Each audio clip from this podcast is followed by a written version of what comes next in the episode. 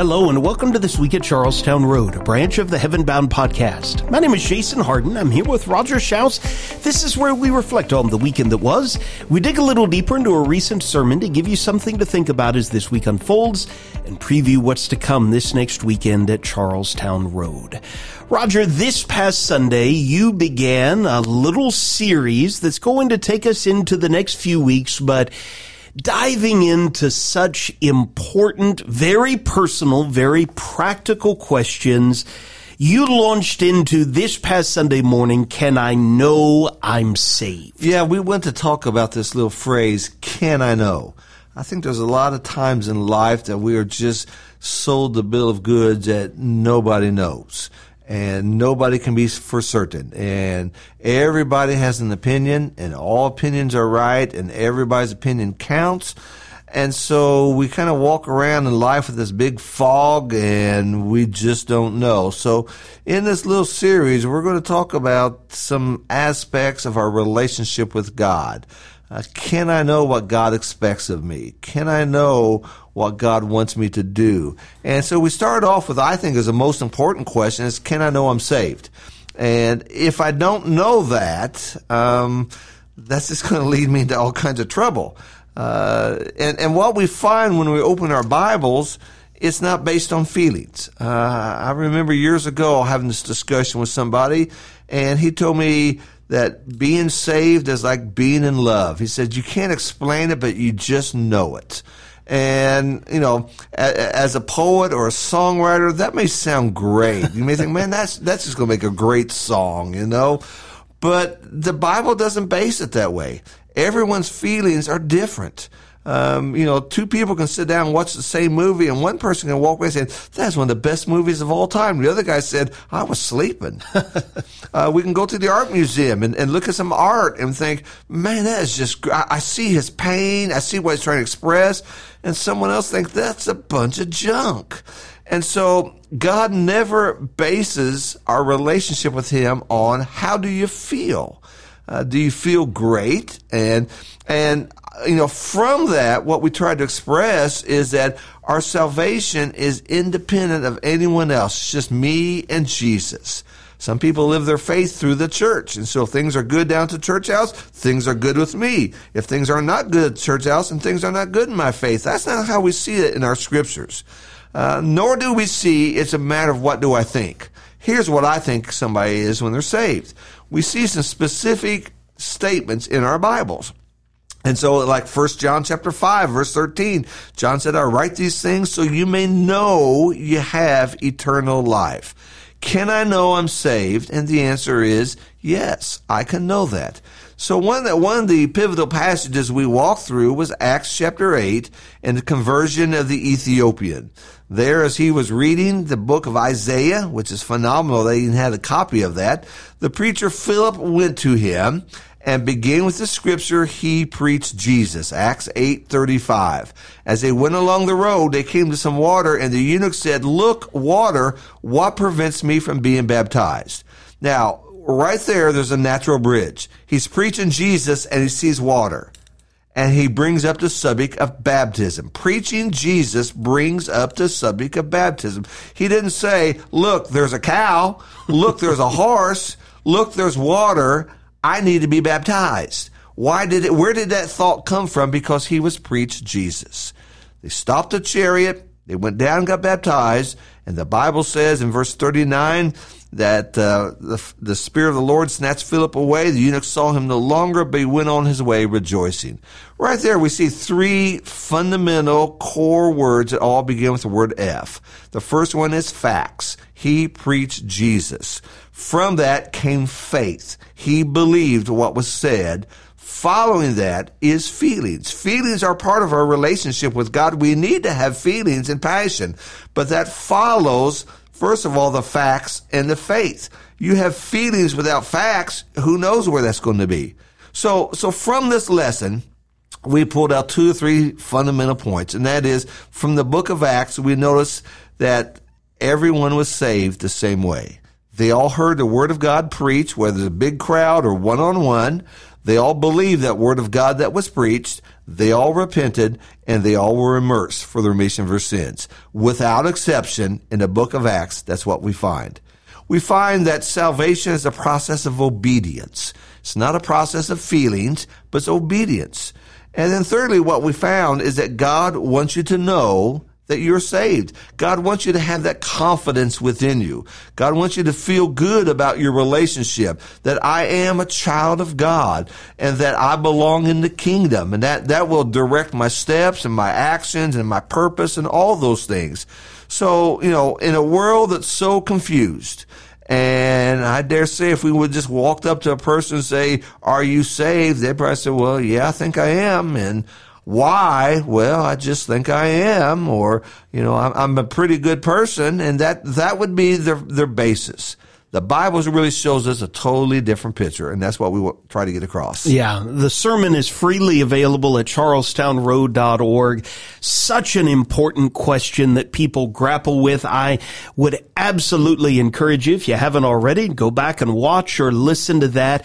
Share this with others. This is a question that we need to know how to answer Roger, as you've brought up, not just from our own subjective feelings, we know that the Bible warns us how easily it is, uh, easy it is for us to deceive ourselves, right? Just to follow our hearts. Well, our hearts can be very, very, very deceitful. We need an objective standard beyond ourselves, and I appreciate you pointing us to that standard. Uh, you know, it's, sadly remarkable to me how many times I have sat with someone. I know you've had very similar experiences where uh, someone knows that they are at the end of their time here on the earth and they have been a person of faith. They believe with all of their hearts that death is not going to be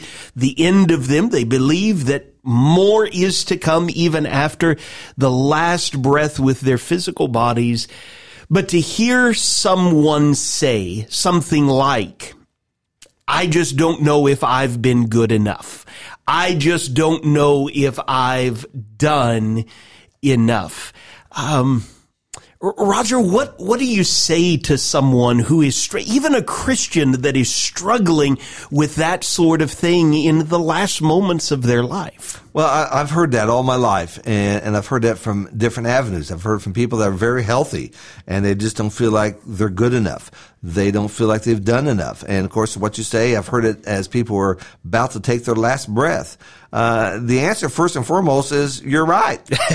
You're, That's exactly you're, right. You're not good enough. You'll never be good enough. If you were good enough, you don't need Jesus. Yeah. And I haven't done enough. That's that's true too. Um, there's always things we can do. I, I remember uh, years ago being in a congregation where I baptized a lady, and she was in her high 70s when I baptized her. And you know, when she came out of the water, she had tears in her eyes, and the first thing she said to me is, "I wasted the first 70 years of my life." Uh, she wished she had been baptized when she was a teenager, so mm. she could have had a lifetime of serving in the kingdom. But it's where you are. It's what you can do, and, and, and that's that's what you need to do. So so you're not a good enough person. Yeah. You haven't done enough. Uh, our salvation is not based upon getting perfect score on our papers. That's how we grade in school. You get A, you know, you, you, you pass the test, you get an A. You earn the A. It's not that way with God. The, the, the test is not a, a, piece of paper. And so we're saved by grace through faith right. is what the, is what we're told in the book of Ephesians. And so it's the grace of God that saves us.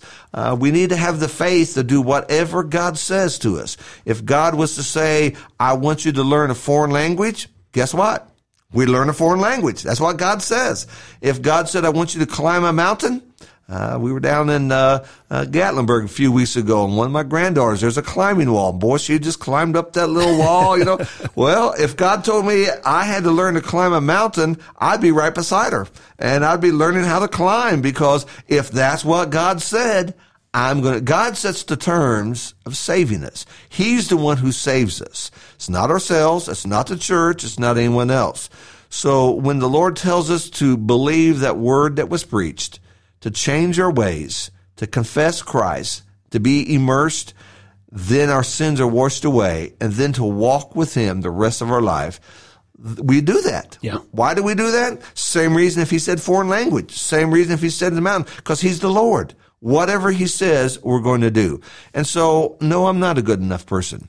And I stand beside people who are not good enough people but it's the grace of God that's going to allow us to be there. That is the absolute key, and and key to setting uh, setting aside this conception that well, I haven't done enough, as if if I did enough good, that would somehow outweigh the bad that I've done. I, I will never be able to do good enough to outweigh the seriousness of my sin, but to borrow this idea of knowing I, I, think one of the most powerful passages we can share with someone struggling along those lines is 2 Timothy 1 verse 12, where Paul says, I'm not ashamed for I know whom I have believed. And I am convinced that he is able to guard until that day what has been entrusted to me. I'm not good enough, but I know the one who is. I, I haven't done enough, but I know the one who has gained and is guarded, guarding my salvation. Absolutely. Well, Jason, I've also talked to people through the years and, you know, they just don't want to jump into where Christianity is. They kind of standing off and just looking at it from a distance. Mm-hmm. And I've had people just say, well, you know, I'm going to just take my chances. Yeah. I'm going to just eh, roll the dice. And when I face God at the judgment scene, I'm going to just take my chances. Yeah. Well, what do you say to somebody who says that? You know, that mentality reminds me of the very end of Acts chapter 24, where the apostle Paul is on trial. There are various authorities that are taking a look at him, and one of them is named Felix. And Luke documents for us. We, we don't have Paul's sermon, the way that uh, anyone can go back and, and look at Roger's outline from this past Sunday or listen or even watch the video. We, we don't have video footage or even written documentation of what Paul preached, but we do have a three part summary provided to us by Luke. What did Paul talk with Felix about. Luke says he reasoned about righteousness and self control and the coming judgment. Now, all three of those, how very, very, very powerful. Righteousness. There is a God who is righteous and has defined for us right and wrong. And righteousness is walking in the right way as prescribed by my creator, right? That is going to take number two, self control. I've got to humble myself beneath the hand of this mighty God and do Roger, as you brought up, what he tells me to do. If he tells me to climb a, a climbing wall, I'm going to do that, right? Whatever it is that he tells me to do, that is the stuff of self control because point number three, judgment is coming.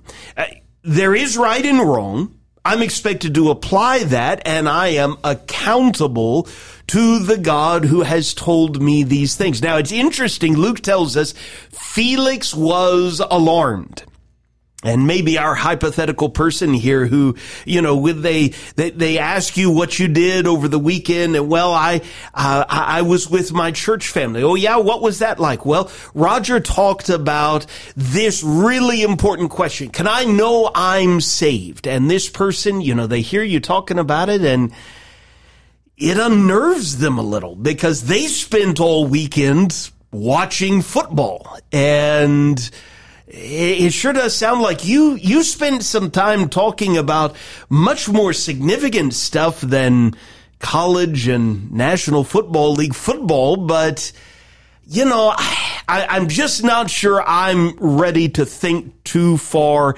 about that. And so maybe like Felix, they say go away for the present when I get an opportunity, I will summon you. Now, your question, Roger, was why is that a, a, dangerous approach? Well, whether I say go away or not doesn't change what's right. Whether I say when I get an opportunity or not doesn't change uh, God's call for me to learn self-control. Whether or not I ever summon that person again to say, can you tell me more about that? Does not change the fact that judgment is coming. As far as we know, Felix took that approach. You know what? I heard this Paul. I, what he had to say was concerning to me. It was alarming to me because if it's true, I'm not sure I'm in the right. I'm pretty sure I'm not saved by this God that Paul is talking about. But here's the bottom line. If Felix never summons Paul again, if Felix never hears more, most of all, if Felix never responds, there is absolutely no biblical reason to believe that Felix was saved by the God who wanted to show him grace. And and that phrase, you know, the expression, I'll just take my chances. Well, you only get one chance. You only get one chance. And if, if you mess that chance up, you can't say, well, let, let me roll the dice again. No, there, there's no mulligans. There's no do-overs. Uh, you've had a lifetime. And if you didn't do what God wanted you to do, uh, that, that's a scary thing. And, and really behind all this, you don't have to live that way. You don't have to live with a four leaf clover in your pocket, your fingers crossed. I hope I'll make it. You can, you can know. That's what the sermon is about. You can know whether you're heaven bound or not. It's not based on perfection. It's not based on goodness. It's not based on, well, I'll just hope I'm lucky. It's based upon what God has told us and what He's promised us. And that's the key we need to have in our life. Yeah. A, a couple of passages that would be great to read sometime this week. Second Timothy chapter 4 is just full of confidence on the part of the apostle Paul, not because he's an apostle, but because he knows who he has believed in. He knows Jesus. Roger, in the, the context of our church family, you're teaching a deeper Bible study class on First John toward the end of our Bibles. You want something good to read about can I really know? Take the time this week to read the little five chapter letter of first John. You can know. And, and in the context of our own church family or even beyond, if for some reason you don't know, let's talk about that. Yeah. Why don't you know? Yeah, re- reach out to us. E- even if you're in another state, another place, another nation. Uh, let us try to help you. We'll, you know, through email or other avenues, we'll do what we can. We'll send what we can to help you because the Bible teaches that you can have that confidence, and that confidence will, will change everything. You, you you'll look death right in the eye and say, "I'm not afraid." I'm not afraid because I know what's on the other side, because I have this assurance from God. You can look at temptation and just say, get out of my life, devil. I don't need you. I don't want you because I have this confidence in God. But when we walk through life with a question mark, Uh, it's it's just an uneasy feeling. It's an uneasy relationship, and and the person they're not going to be making the right choices as they should. And so, can I know? It's a powerful, powerful thought. It's something that ought to drive us as we really want to be right with our Lord. Yeah, Roger. It is Wednesday, and of course, we are looking forward to Bible classes this evening. You're teaching in the auditorium. Yes, uh, this quarter here, we've wrapped up our summer series. So we're looking at questions. We're talking about common questions that some of the congregation have submitted to me, and we're walking through those questions and kind of looking at them. And it's just an interesting lesson to, to kind of look at kind of a hodgepodge of questions, but what's on people's hearts and their minds. And we just open our Bibles and we try to come to the answers from what God says. On our building blocks track of studies, we're exploring, this will be part two. What can we know about angels? Something that lots of people have curiosity about. Last Wednesday we learned, okay, angels aren't God. They're, they're, they're not people who have passed from this life and become are translated into angels. We talked last Wednesday about how they are created servants of God that are sent for specific reasons. Lord willing, this evening we'll take it a step further. I've got the opportunity, Lord willing, to preach this coming Sunday morning. Roger, I'm going to lean on our daily Bible reading schedule. Lord willing, next Monday and Tuesday, we, we just started reading the last book of the Bible, Revelation.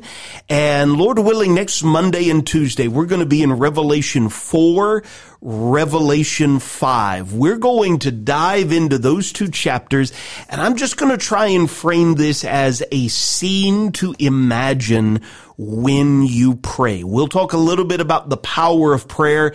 We spend a lot of time talking about that from our perspective. What about from heaven's perspective? And so we would love to have you join us this Sunday morning. Roger, I'm looking forward to your series con- uh, continuing. Can I know such important in questions, but I appreciate the opportunity to look back at this with you. Again, if you've not had the opportunity to watch or listen, go to charlestownroad.org. Don't only profit personally from this resource, but take the time to share it with others. Thanks to all of you for listening to this week at Charlestown Road. It would be great to see you tonight. We're already looking forward to Sunday, the best day of the week.